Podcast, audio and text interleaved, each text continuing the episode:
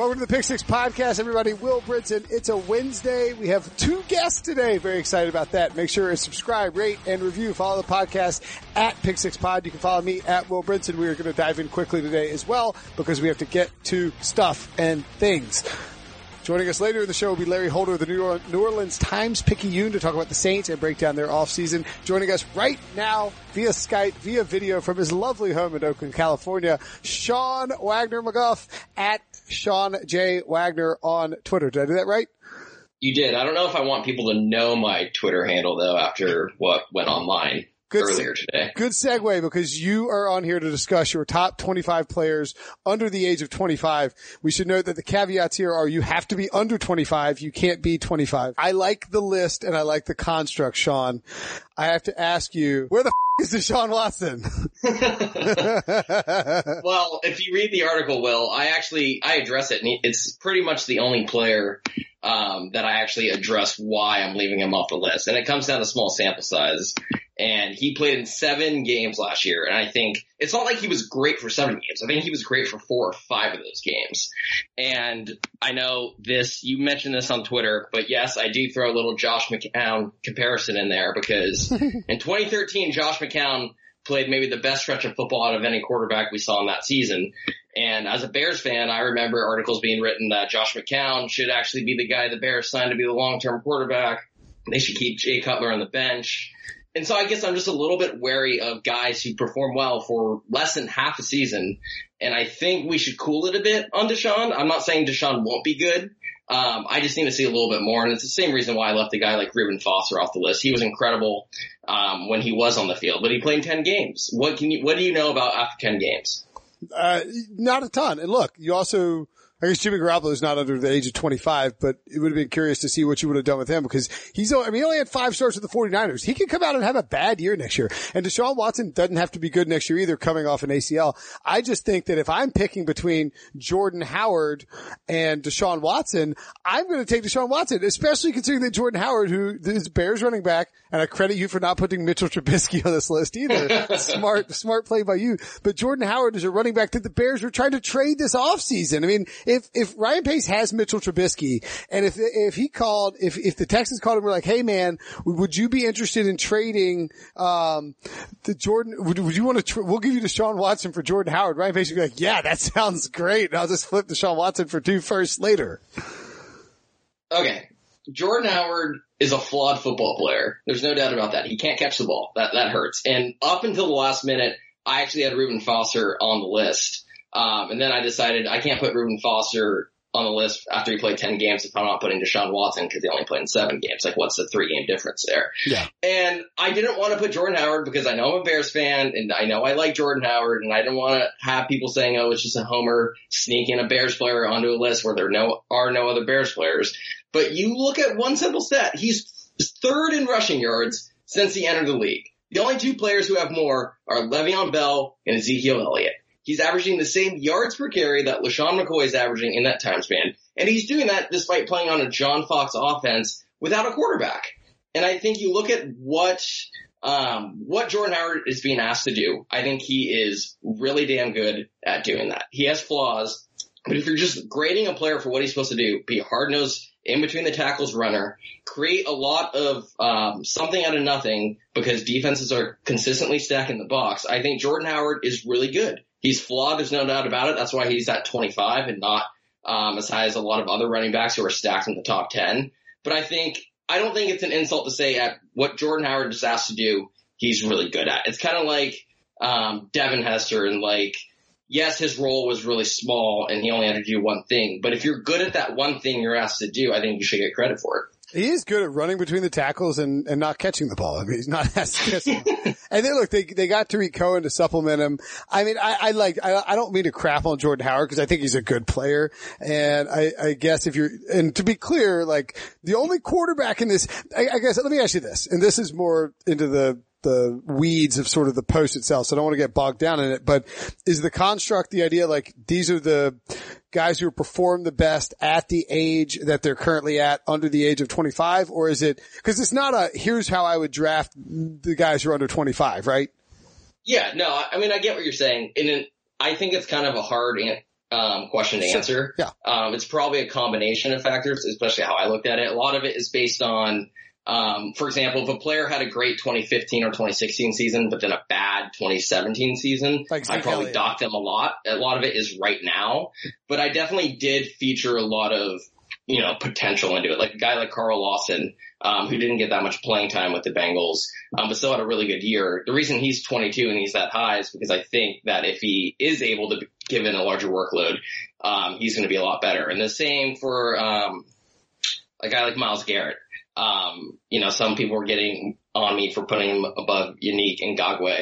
Um, I just think Myles Garrett, um, you give him Denzel Ward, you give him a better secondary. Um, I think he, his his sack total is going to climb a bit just because of the players around him getting better. Um, so I think it's a little bit of a combination of both. And again, not to get in the weeds of the process, I just want to say two things. One, creating a list like this is really hard. And, you know, you start, you go through every roster, you sort by age, and you probably jot down somewhere around 60 names that you think could be on this list. And then the process of whittling it down is really difficult because a lot of what you're saying. How do you rate a good defensive end against a good quarterback? You know, which one is actually better? Um, I think one way I also looked at it is how good these players were relative to their peers at the position. Um, so that's why I left the guy like, and this is a good segue into Jameis Winston and Marcus Mariota. I left them off the list because I think they're not as good as compared to some of their peers as guys like, um, Mike Evans is or Kareem Hunt is or, um, you know, Todd Gurley is.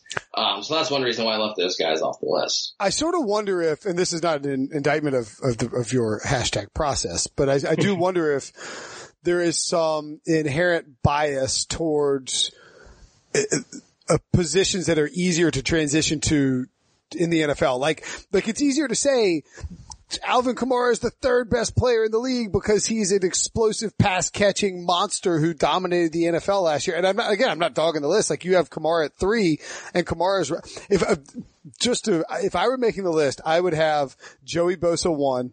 Okay. I mean, I have them at two. yeah, Correct. yeah, yeah, yeah. We're not. I mean, it's a nitpicking. Uh, I would have Joey Bosa one and Jalen Ramsey two, and then I think Marshon Lattimore three, and then then I would have those running backs with Todd Gurley, Alvin Kamara, Kareem Hunt, Zeke Elliott in some kind of order there in a big chunk together. So th- th- that to me is the positional value difference. But you're like, if you're doing it based on how they perform against each other, then yeah, I mean, it's a totally understandable setup. I wonder what. Uh, are, do you feel this is skewing in a different direction, but do you feel shame that Chase Stewart, a smart football human being, has been like lampooning you on Twitter for your Jameis Winston beliefs? You know, I, I don't, A little, I don't- but no. a, a little bit, you know, it, you know, there's a difference when someone you, you know, respect in the NFL community is disagreeing with you and as opposed to someone's like, why isn't my favorite player on this list? Um, but I think what was nice about him actually, you know, actually having a coherent argument and not just yelling is that it d- did make me rethink a bit and Yeah. do a little bit, I think, revising. Um, and I think I definitely should not have written the thing about top 25, um, That was- about, about Jameis Winston not being a top 25 quarterback maybe. And I think, so, I mean, I woke up and I got all these Twitter notifications. I was like, oh boy, what happened? And I was reading it and I actually got out pen and paper and I actually, you know, tried to make a list of quarterbacks. And what I realized is I probably should have written top 15, maybe top 20. Yeah. Um, so I think in hindsight, I probably would have changed that. The problem with these lists is, you know, you're writing 3,000 words and you're focusing on the list aspect and you write one line, um, and then people settle on that one line and that's what people get mad about. Well, yeah. Um, I still stand by my belief that I would not put Jameis Winston on this list though. I mean, I think relative to, but I was really surprised that Chase, that Chase, and Chase Stewart writes at footballperspective.com, at footballperspective on Twitter. I mean, like, he's a good follow. I think he's smart. I was surprised at how impressed he was with Jameis Winston's 2017. Like, Jameis I was, I agree. And I've been, I've probably been a more vocal Jameis critic than most people. Um, and my problem with him is that he's gonna always have these great stretches where he looks like he could be a top five quarterback. But I think he's gonna, in between that, he's always had these bouts where he looks horrible. And Chase Stewart made the point where he's only 24 or ever how old he is. Um, 23 maybe, and he's gonna get better. And my point is, I've looked at him for three Is full he? seasons, Yeah. and he's always made these same mistakes. And maybe it's just Jay Cutler PTSD I have, but these are mistakes that I saw, you know, a guy like Jay Cutler making throughout his career. And everyone's like, oh, all he has to do is fix his accuracy, fix his decision making, and then he'll make the leap to an elite quarterback. And those are the same flaws I see with Jameis Winston. And, and I'm more inclined to say this is what Jameis Winston is. And there's nothing wrong with that. He's a good, not great quarterback. He's going to have a long career playing this way. Um, I just don't know if the flaws that he acts, he has are correctable flaws. I don't know if you listened.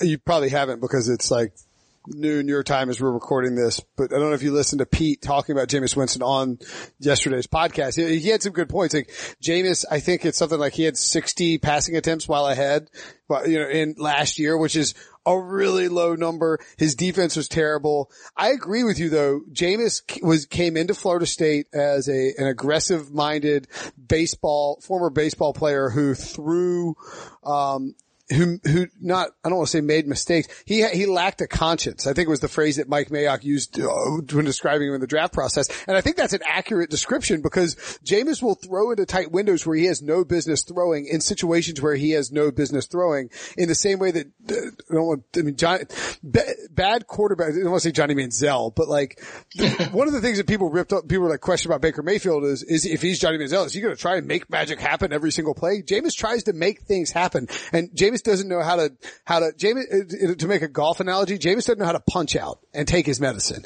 You know, like he has to, he wants to make magic happen on every single play. And at the, a lot of times it results in incredible things happening. And a lot of times it results in him making mistakes. And so that's the thing I think I primarily worry about with Jameis is if he can't curb that, then he will never be a, an elite quarterback in the modern NFL. He might have been a great quarterback in like 1975, but I don't know if he can be a great one in in the modern NFL. I do think that Chase has a good point though that uh, if he's 24 and he's going to be 25, I mean he has three or four years here to really change as a quarterback in the same way that maybe Matthew Stafford did.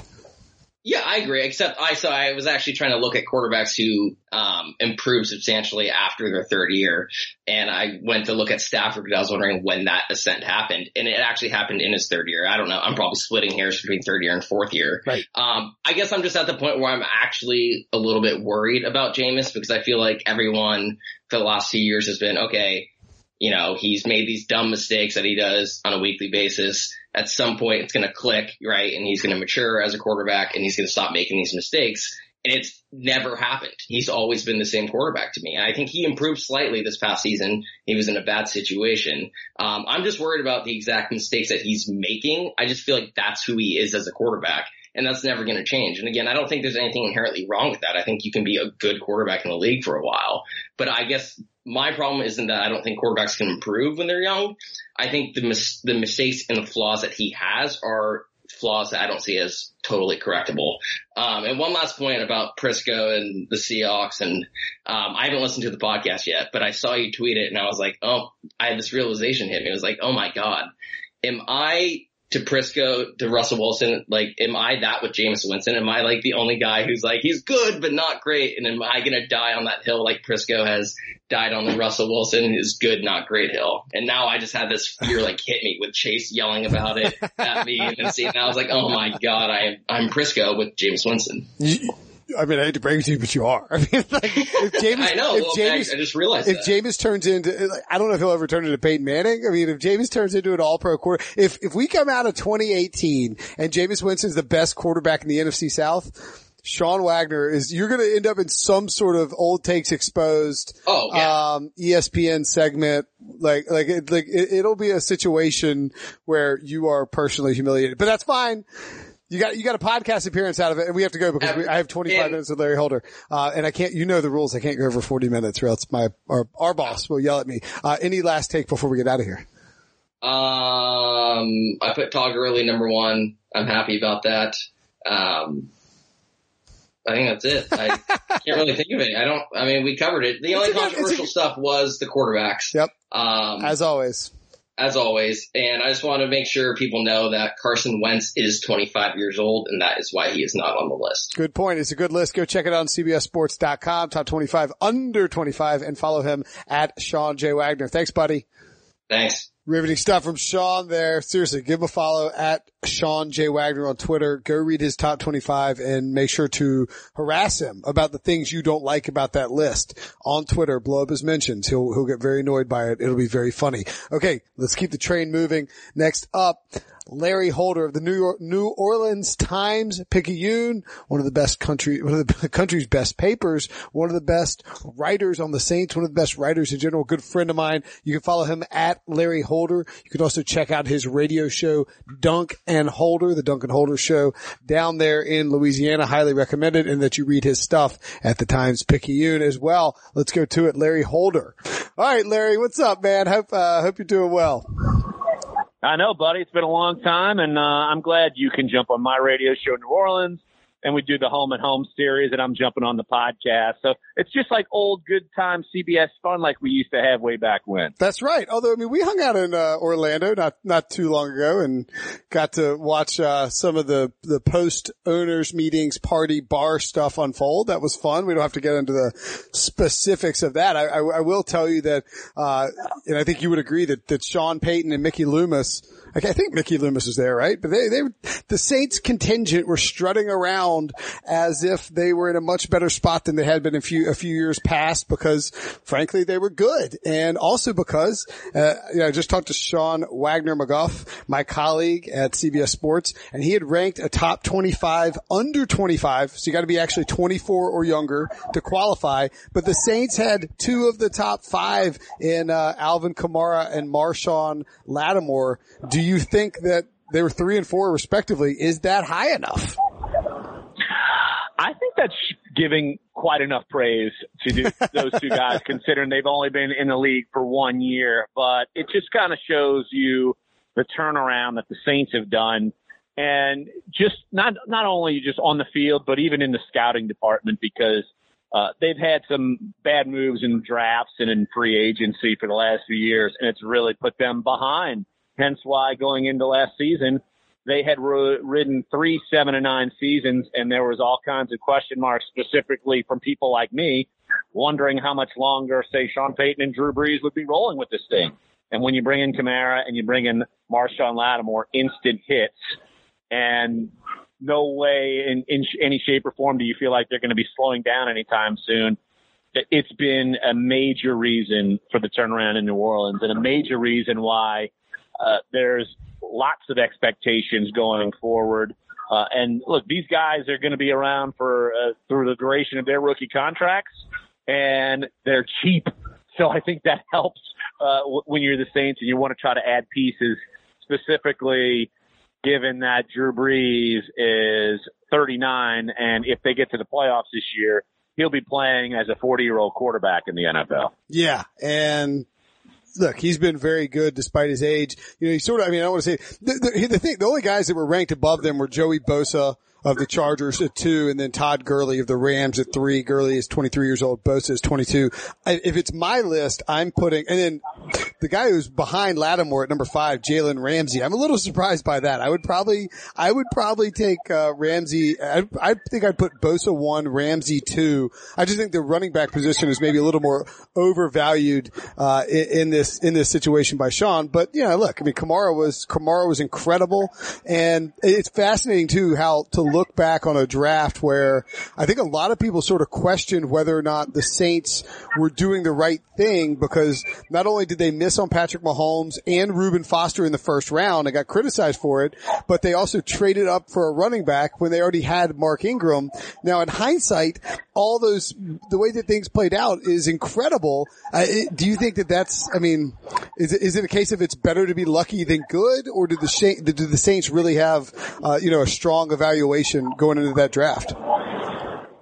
Obviously, I think they had a strong evaluation going into that draft. And oh, by the way, not only did the Saints have Mark Ingram, they had signed Adrian Peterson earlier That's that right. week, yeah. leading up to the NFL draft, which makes it you wonder, wow, what uh, what were they thinking with Adrian Peterson? Now they didn't know what they would absolutely get with Alvin Kamara, but they certainly really liked him and uh, they made a pretty bold trade to do that, and Now you look at Alvin Kamara and Mark Ingram, and they're one of the best one-two punches in the NFL. And oh, by the way, Mark Ingram's going to be suspended, so Alvin Kamara is going to be first and foremost for the first four weeks of the season. And so, look, I, you, you look at that pick, you look at the pick of Marshon Lattimore, and the only reason why they didn't go for Mahomes was because they liked Lattimore. And if hmm. Lattimore wouldn't have been there, then all hell would have broken loose. They would have taken Patrick Mahomes, and then where would the Saints be? Uh, they, it would be controversy central. Then also you look at how they really lucked out, did not get Reuben Foster. He went one Yep. pick before them, even though the Saints were talking to him, and the 49ers called up and said, hey, we're taking you. They ended up with Ryan Ramczyk and he's uh, easily one of the bigger surprise rookies in the NFL, and he's going to be a starter for the Saints. For so much so that Zach Strief, who's still a very good player, retired, knowing that the starting job was going to be Ryan Ramczyk. So you look at that. Uh, even though Marcus Williams is known for the bungle in Minnesota, he Had still had a year, very good yeah. season.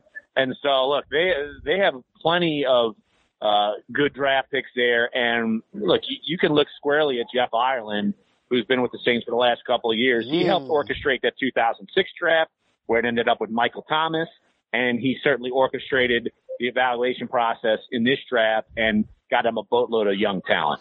All right. Well, let me ask you then about this this upcoming draft or the the upcoming draft. I don't know. I can't even think today, Larry. This past draft that already happened, in which the Saints traded up in the first round. Everybody and their mother thought they were moving up to grab uh, Lamar Jackson as the, the heir apparent for Drew Brees, and instead they move up to get a pass rusher.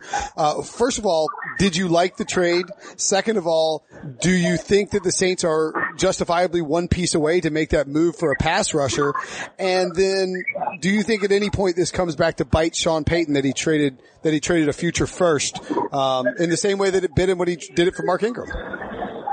Well, Will, you've known me long enough to where I'm I'm very uh, I- I'm a very mellow guy. I never like to tout myself. Of course, that's a complete lie. I do like to tout myself when I'm right. And uh, uh, I put on Twitter around 2:30 Central that afternoon, leading up to the first round, that the Saints wanted to target Marcus Marcus Davenport, and they wanted to move up around Green Bay to make it happen Wow. and that's exactly what they did.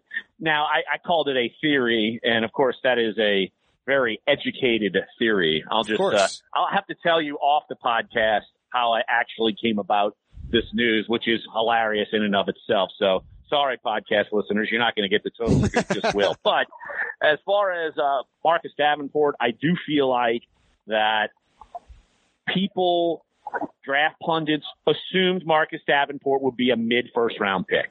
So uh, anyone who's saying, "Oh, he's this raw guy," well, everyone assumed he would be taken around there. So that's Sure. why the Saints moved up and took him. Was there an immediate need for a pass rusher?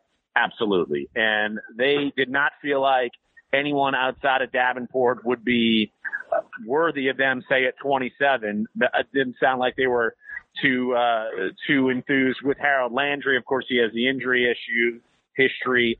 But uh, look, they moved up and they had to trade that first round pick in next year's draft to do so because they didn't have a two. They used that two to move back into the third round last year to take Alvin Kamara. No one's questioning that move.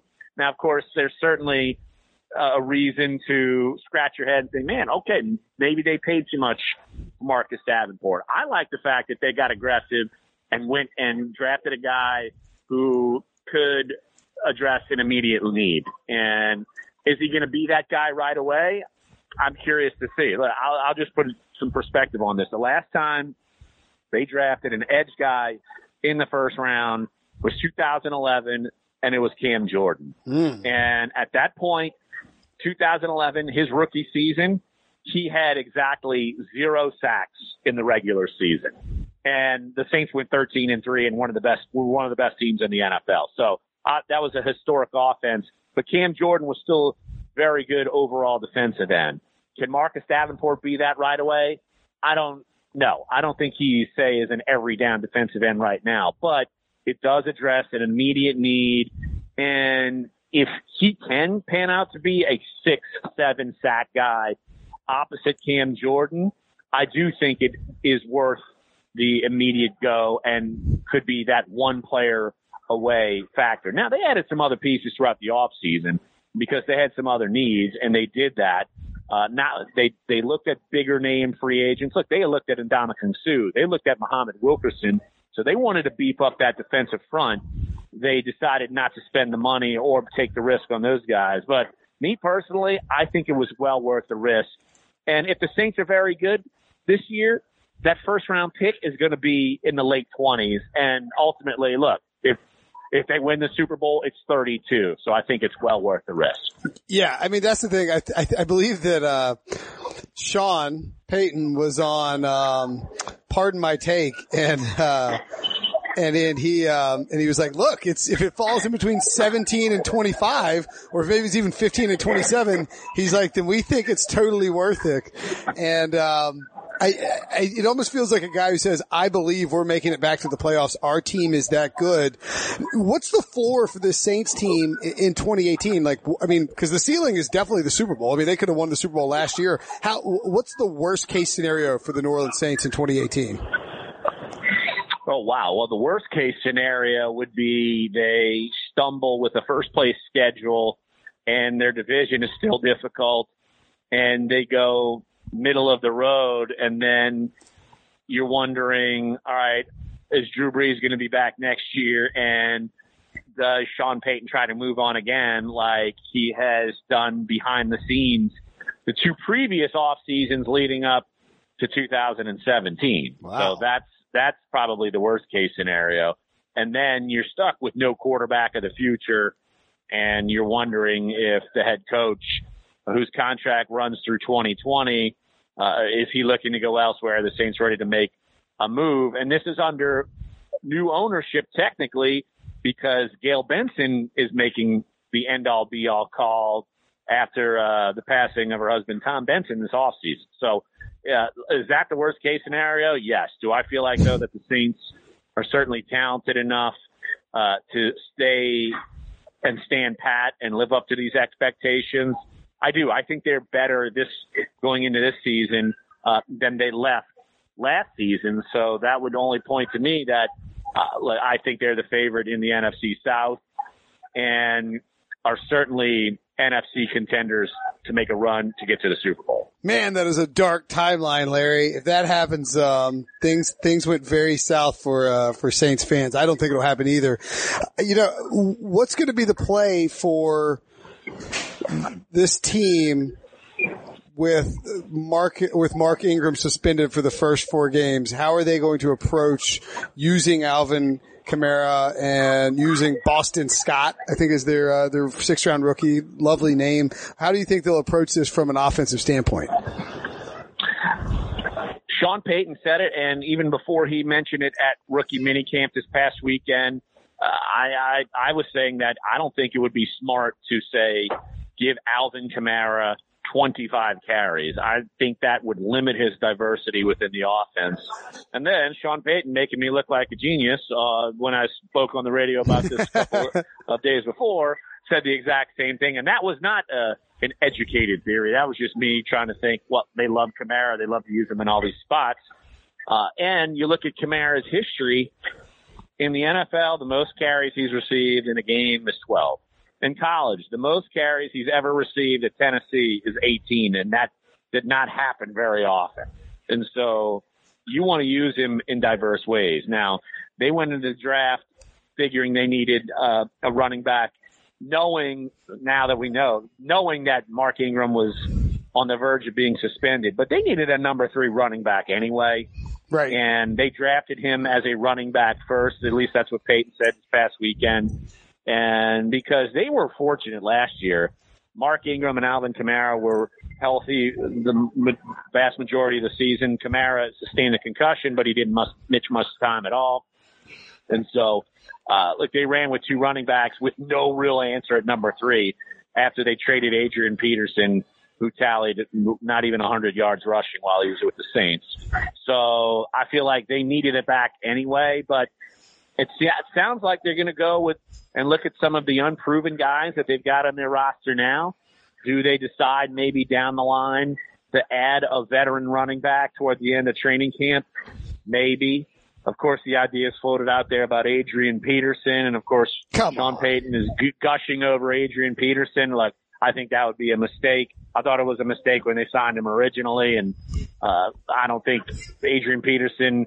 Maybe at this point he needs a job and would say, "All right, I'll come in and be a four week rental." But, but that's uh, yeah, I, I don't think that's the scenario. The Saints hope they have to go in. They hope one of the guys that they have in the house could fill the job that Mark Ingram did for four weeks.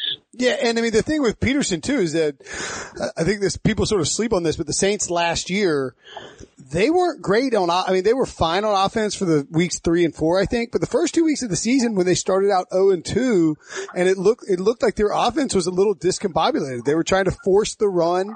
They weren't. it wasn't working because they had to try and feed Adrian Peterson and get him involved, and it just didn't. It didn't look like the type of offense they wanted to run. Now it might be a different case where they bring in Peterson for four games to, to fill the void while Ingram's off the field, but it became so obvious. I mean, the Saints were basically telling people what they were doing on offense when Adrian Peterson was on the field. They were going to run the ball, and then when he was off the field, they were going to try and pass the ball, and it became pretty apparent to, to at least the Vikings and the and the Patriots pretty quickly. Uh, the two teams that that beat them is the are, are the Saints the best team in the NFC South? I'd say yes, but when the Atlanta Falcons are the number three team in the NFC South and they're going to be playing a third place schedule, that's uh, that's tough. And I'm I'm wondering how much the Falcons did in the off season to help themselves. Uh, look, probably drafting Calvin Ridley to go with Julio Jones, making all Bama wide receiver core. That's probably going to help them. Uh, look, Carolina, I'm, I'm not sure how, how much better they got. I know they added CJ Anderson to go with, uh, with Christian McCaffrey, but I just feel like the Saints have improved more than they were leaving 2017. So if I'm looking at it that way, I'm thinking the Saints are the best team in the NFC South. Now, could it be one game here or there could make a difference? There's no doubt. Uh, look, I, I think that, uh, that those three teams, uh, it, it could go one, two, three in, any order there is. And what if somehow Tampa figures it out and, and, and gets rolling? But yeah, look, I think, and you've followed this division for a long, long time, given where, where you live. And so it's certainly, uh, always a topsy-turvy league. One team can emerge all of a sudden, uh, out of nowhere and, and make a run, uh, like the Saints did last year. I, after 0 and 2, I had no idea that they would win eight straight games. So much so, I bet my hair on the line and I lost. I forgot about head. that.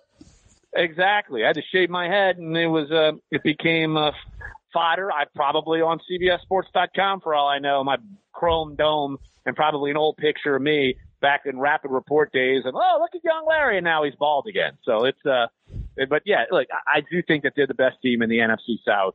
Uh, but it's to me still, uh, one of, if not the most highly competitive divisions in all football. Yeah, I, I mean, I think it was without a doubt the most, the best division in football. I, I think the Buccaneers are a little bit underrated. It's possible the, the Panthers might even be the team that, that, that ends up cratering. And the thing, the only thing when I was going through the Saints roster and trying to, um, look at, you know, predict what, what's their fatal flaw and then looking at the over under for their win total, the only thing that really stood out to me is it maybe the defense doesn't live up to expectations. Like the offensive line, I mean, barring injury, the offensive line is going to be good. The run game is going to be good. The pass game is going to be good. So I'm not worried about the offense. It's just have, you have Brees and Payton. They're going to be fine. My bigger concern is that the, I mean, is there any chance the defense doesn't live up to the expectations it set in 2017? Yeah, I think that is the concern. Well, defense is always going to be a concern with the Saints because you can also look back at when the Saints, uh, I'll go back to the bounty year, 20. Won the Super Bowl. I mean, then all of a sudden it went off a cliff. Right. Yeah. They, um, and even that year, that defense was more opportunistic than good. Yeah. They were 25th in the NFL. Uh, but they were one of the best in creating takeaways in 2009. But then you get to 2012, Gregg Williams is gone, Steve Spagnuolo comes in and they fall, they really fall off a cliff and were the worst defense yardage wise in NFL history. And then there was the aberration year. Rob Ryan comes back and they're a top five defense in 2013. Then in 14 and 15, with Rob Ryan at the helm, uh, they fall back into the abyss and they have to make another move. And it's taken a bunch of years to get back. And as far as yardage wise, uh, total defense, they were middle of the pack, but uh, they were definitely better. All you need is a middle of the pack defense for the Saints, and the offense can kind of take care of itself. And so when you've got at least a shutdown corner with Marshon Lattimore, I feel like you can have a good pass rush with this team. Uh, the pieces are there, but there's always that lingering, all right, are they just this aberration year like 2013 or did they fall back in old uh, stereotypes and just be this sieve on defense where they're having to try to win shootouts every week? Yeah, I mean, I tend to I tend to want to believe in them, and I think the Saints have sort of turned a corner on defense with their personnel, and the Davenport uh, addition is is obviously big, but there's a, there's a lingering like level of doubt there for some reason uh, with with me, and I and I'm not sure. I'm not even really sure why it exists. Uh, the Saints have the highest win total projected by Vegas in the NFC South, nine and a half wins. If you were a betting man, Larry, and and you were putting your hair on the line again this year, would you go over or under? Oh no! Do I have to do that again? You don't actually have to put your you don't you don't have to bet your hair, but you you you have to pick over or under. Ooh, I'll go over, but I would say 10 just mm. because I do think the schedule is tough and the easiest stretch of the schedule is probably those first four games. No doubt. And yeah, it, it's so, and I do, I, do I think that they can overcome the Mark Ingram uh, suspension and at least go three and one in that span? Yes.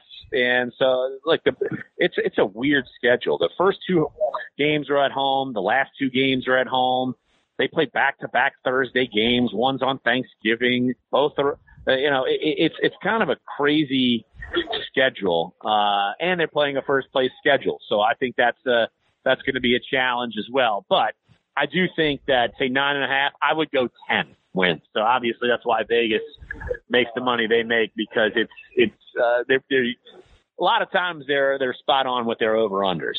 Yeah, no, they, like Vegas, Vegas knows what they're doing. I think the things that stand out to me on the schedule, and you're right, like the first five, so they have a week six bye. The first five games, they get the Buccaneers and Browns at home. I mean, you need to be two and zero oh after that stretch.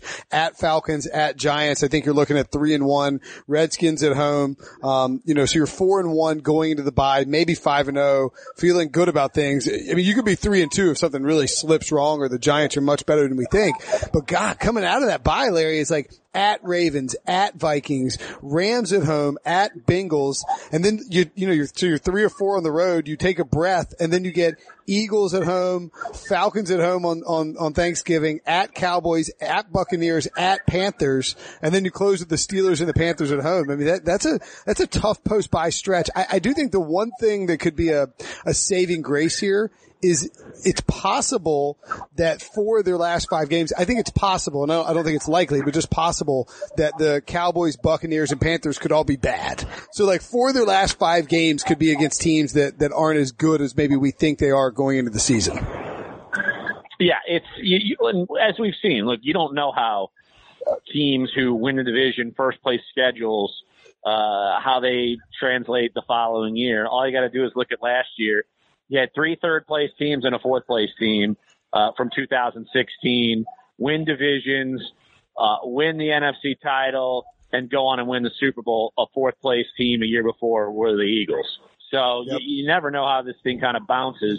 But look, you mentioned the stretch, and it's they play four playoff teams uh, from last year in a five game stretch, and they play three division winners in a four game stretch. That's brutal. and that's that is a daunting task, and it's it's something that look, it's Saints aren't going to be the only ones who deal with some of these crazy scheduling anomalies uh, within the NFL, but that's a lot to ask, and you got to make sure uh, that you're a healthy team and that you get off to a fast start, knowing that the pitfalls are ahead of you after that bye week, and it's it's going to be something to where uh, if the Saints can get rolling, maybe they can roll through some, some of those games. But if they have a couple of hiccups early, it, it could be win one, lose one, lose two. You never know. And so it's, uh, it, that's the challenge and that's the parity of the NFL. They like to, uh, they like to make things interesting, and it could certainly be that way for the Saints.